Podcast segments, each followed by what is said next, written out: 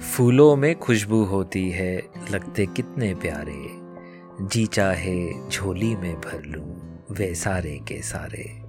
अमरूदों की खुशबू का भी डमडम डम बसता बाजा, अव्वल आकर आम बना है, किंतु फूलों का राजा।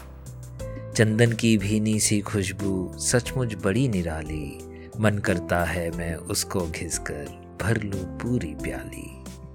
मेरा नन्हा मुन्ना भैया मुझको बहुत दुलारा, उसको सूंघूं तो लगता है खुशबू का फव्वारा। पर जो खुशबू सबसे अनुपम, सारा जग महकाती, वह नेकी की खुशबू, उसको दुनिया शीश नवाती। दोस्तों, उषा यादव जी की इस इंस्पायरिंग और बहुत ही प्यारी कविता से चलिए आज का ये एपिसोड शुरू करते हैं। नमस्कार दोस्तों आपके अपने पॉडकास्ट शो सुनो मेरी जान विद जॉय के इस बहुत ही खास एपिसोड में आपका हार्दिक स्वागत है। इस पॉडकास्ट शो को आपने जो बेशुमार प्यार दिया है, उसके लिए मैं तहे दिल से आपका शुक्रगुजार हूँ और हमेशा रहूँगा। मैं हूँ आपका हम सफ़र जॉय और इस पॉडकास्ट शो में आपके साथ तय करूँगा चंद लम्हों का वो सफ़र, जिसमें हम ज़िंदगी को थोड़ा बेहतरीन बनाने की, उसे थोड़ा सा बेहतर जीने की कोशिश करेंगे। इस पॉडकास्ट शो के ज़रिए मेरी ये कोशिश रहती है कि मैं आपके सामने आपके रूबरू ऐसी सच्ची कहानियाँ ला सकूँ, जिससे हम ज़िंदगी को एक नए तरीके से जीने की कोशिश कर सकें, ज़िंदगी को एक नए नज़रिए से देख सकें।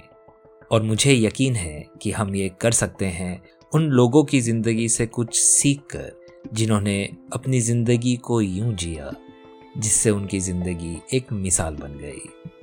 हम उनकी इंस्पायरिंग ज़िंदगी में झाँक कर वहाँ से प्रेरणा के कुछ मोती निकाल लाते हैं, जो हमारी ज़िंदगी को संवारने में हमारी मदद करते हैं। दोस्तों, आज का एपिसोड थोड़ा सा अलग है। आज हम एक आम इंसान की ज़िंदगी की एक बहुत ही खास घटना की बात करेंगे। ये एपिसोड एक अद्भुत किरदार की एक बेमिसाल कहानी है।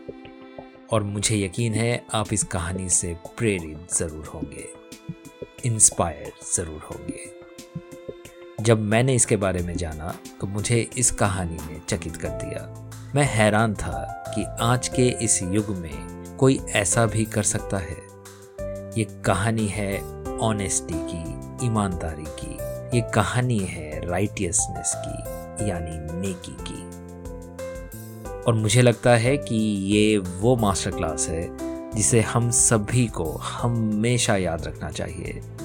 और शायद यही चीज़ें हैं जो हमें इंसान बनाती हैं और हमें खास बनाती हैं। और इस कलयुग में भी हमें सतयुग का कुछ फ्लेवर देती हैं। दोस्तों, आज की कहानी के किरदार के बारे में आपने कभी सुना नहीं होगा और शायद किसी ने भी कुछ खास सुना नहीं होगा। मगर मैं आपको ये भी बता दूँ कि उन्होंने जो किया, वो उनसे पहले किसी ने नहीं किया था और शायद कोई कर भी नहीं पाएगा। और इस कहानी के बाद में आपसे भी मैं एक सवाल करना चाहूँगा। आप पूरी कहानी सुनिएगा ज़रूर और हो सके तो उस सवाल का ईमानदारी से जवाब भी दीजिएगा।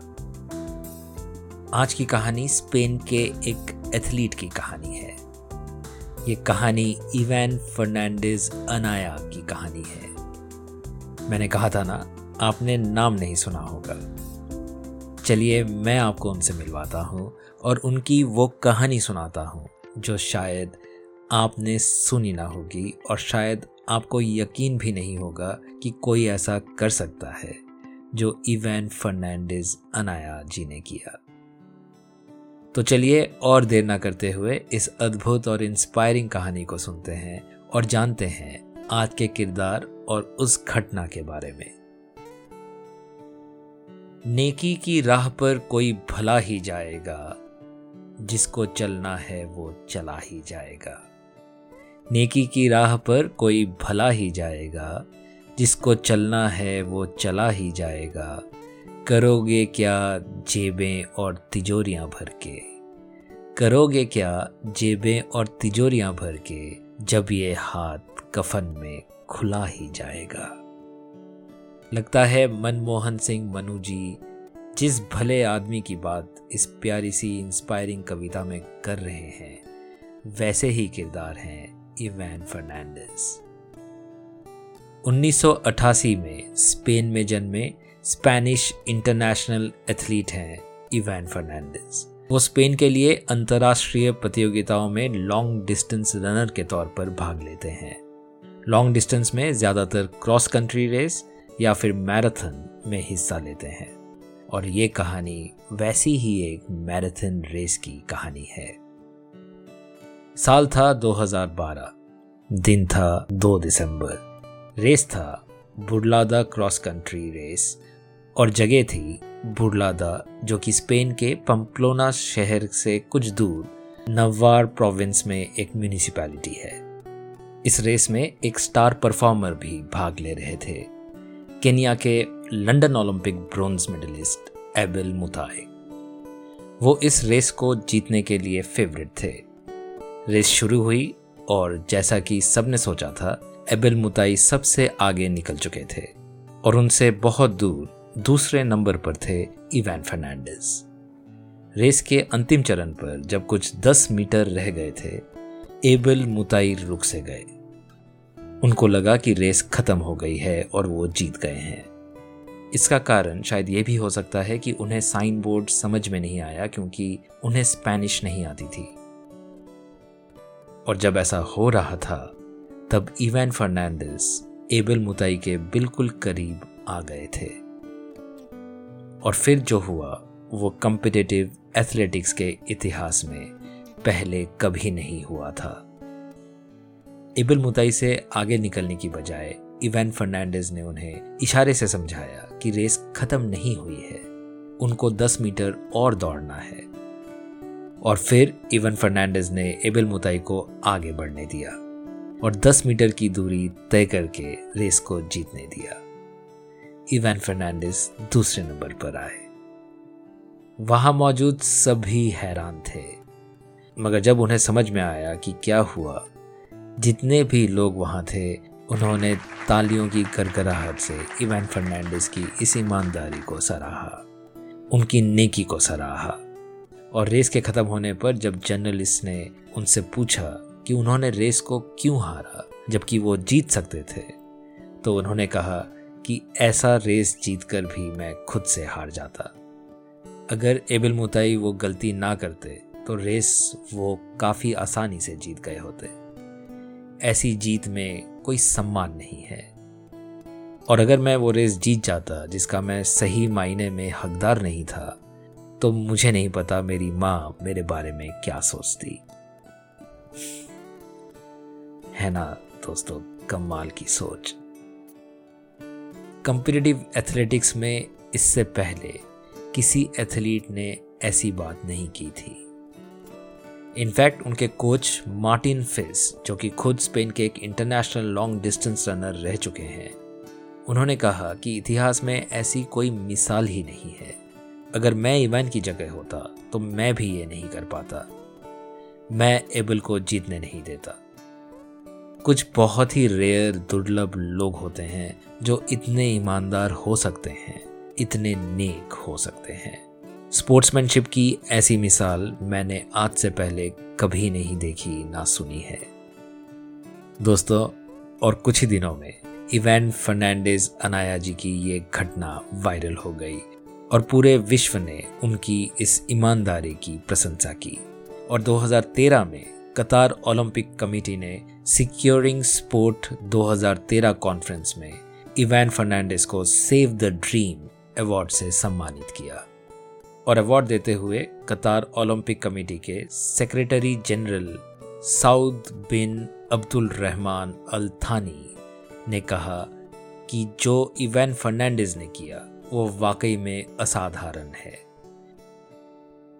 आज के इस कट थ्रोट कंपटीशन के ज़माने में, जहाँ हर हाल में जीतना एक ज़रूरत सी बन गई है, वहाँ इवैन फर्नांडिस का ये जेस्चर उन्हें सबसे अलग करता है। उनके द्वारा दी गई इस स्पोर्ट्समैनशिप के मिसाल को हमेशा याद रखा जाएगा। ये स्पोर्ट्स जगत, उनके स्पोर्ट्समैनशिप को हमेशा याद रखेगी। दोस्तों, है ना, एक अद्भुत घटना, एक इंस्पायरिंग कहानी। एक ईमानदार ज़िंदगी।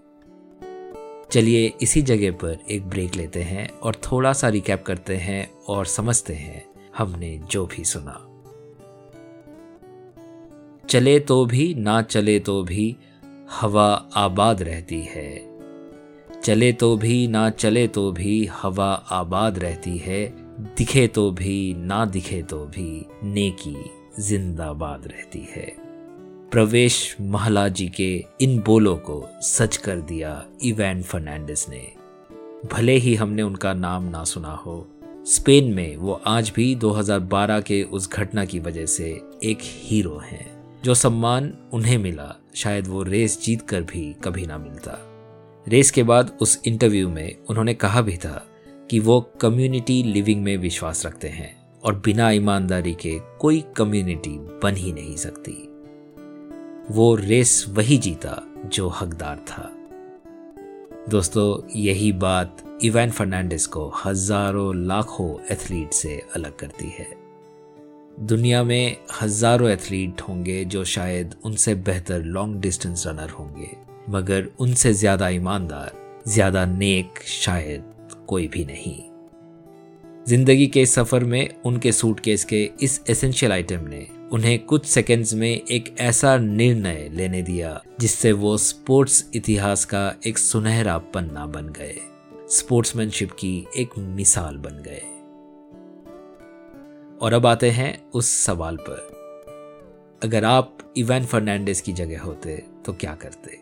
क्या आप स्पोर्ट्समैनशिप को जीत के ऊपर रखते? क्या आप जीत कर हार जाना चाहते या फिर हार कर जीत जाना पसंद करते? ट्रिकी क्वेश्चन है दोस्तों, सवाल शायद आसान ना हो, मगर ईमानदारी से जवाब देने की कोशिश कीजिएगा। मुझे कमेंट सेक्शन में लिखकर या फिर ईमेल के ज़रिए बताइएगा ज़रूर। आपका जवाब चाहे कुछ भी हो, दोस्तों, मैं आपसे गुजारिश करना चाहूँगा। आप इस एपिसोड को डाउनलोड कर लीजिएगा और इसे तब सुनिएगा जब आप भी इवैन फर्नांडिस जैसे किसी कश्मकश में हो। मैं चाहूँगा आप एक बार के लिए अपने आप से ज़रूर पूछिएगा कि क्या हर कीमत पर जीतना ज़रूरी है? क्या हर जीत वाकई में जीत होती है? कुछ जीत कर हम कहीं बहुत कुछ हार तो नहीं जाते।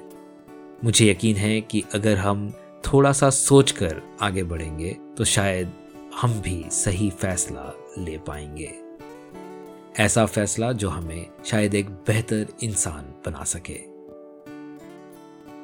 दोस्तों हम आज के इस खास सफ़र के आखिरी स्टेशन पर आ चुके हैं। मुझे उम्मीद है आपको ये एपिसोड पसंद आया होगा। इस एपिसोड ने आपको इंस्पायर किया होगा मोटिवेट किया होगा, और आपने कुछ नया सीखा होगा या जाना होगा। और अगर ऐसा है तो इस शो को आप please like rate follow share ज़रूर कर दीजिएगा। मुझे और भी ज़्यादा खुशी होगी अगर आप अपना फीडबैक मेरे साथ कमेंट सेक्शन में शेयर कर सकें। और अगर आप इसे स्पॉटिफाई पर सुन रहे हैं तो आप पोल के ज़रिए भी मुझे फीडबैक दे सकते हैं। आपका फीडबैक मुझे बहुत प्रेरित करता है। और मैं आपका आभारी रहूँगा अगर आप इस पॉडकास्ट शो को आपके नेटवर्क में उन लोगों तक पहुँचा सकें, जिन्हें शायद इस वक्त ये पॉडकास्ट सुनने की ज़रूरत हो। दोस्तों, अगर आप अपनी ज़िंदगी के किसी भी बुरे वक्त या हालातों से गुजर रहे हैं तो मुझसे साझा ज़रूर करें। डिस्क्रिप्शन में मैंने ईमेल आईडी मेंशन कर दिया है। मेरा मानना है कि अगर आप अपनी मुश्किलें अपने गम दूसरों से शेयर करते हैं तो आप थोड़ा बेहतर महसूस करेंगे और शायद आपको ज़िंदगी थोड़ी आसान लगने लगेगी। एक प्यार भरे दिल और मीठी जबा के साथ एक नए इंस्पायरिंग एपिसोड को लेकर, एक नई मोटिवेटिंग कहानी को लेकर अगले हफ़्ते लौटने का वादा करते हुए मैं आपसे विदा लेता हूँ। आप सुन रहे हैं सुनो मेरी जाविद जॉय, और मैं हूँ आपका होस्ट, आपका हम सफ़र जॉय। सुनने सुनाने का ये कारवां जारी रहेगा आपके प्यार के साथ, आपके आशीर्वाद के साथ। इस सफ़र में मुझसे जुड़ने के लिए मैं तहे दिल से आपका शुक्रगुजार हूँ। मैं दुआ करूँगा आपके सूटकेस में भी। इवैन फर्नांडिस जी की तरह, ईमानदारी की, नेकी की, ऑनेस्टी की कभी कोई कमी ना हो। अपना और अपनों का ख्याल रखिएगा। धन्यवाद। और हाँ दोस्तों, अगर आप मोटिवेशन के बारे में सेल्फ हेल्प के बारे में इंस्पिरेशन के बारे में और जानना चाहते हैं या कंटेंट देखना चाहते हैं तो काइंडली मुझसे इंस्टाग्राम पर भी जुड़ें। मेरा इंस्टाग्राम हैंडल है सुनो मेरी जावेद जॉय। मैं यहाँ शेर व शायरी, नज़म, गज़ल, संगीत या पोइट्री से या कहानियों से या मूवी से इंस्पिरेशन ढूँढने की, प्रेरित होने की कोशिश करता हूँ और ज़िंदगी को नए तरीके से जीने के नुस्खे तलाशता हूँ। आप जुड़ेंगे तो बहुत अच्छा लगेगा। खुदा हाफिज, नमस्कार, सत श्री अकाल।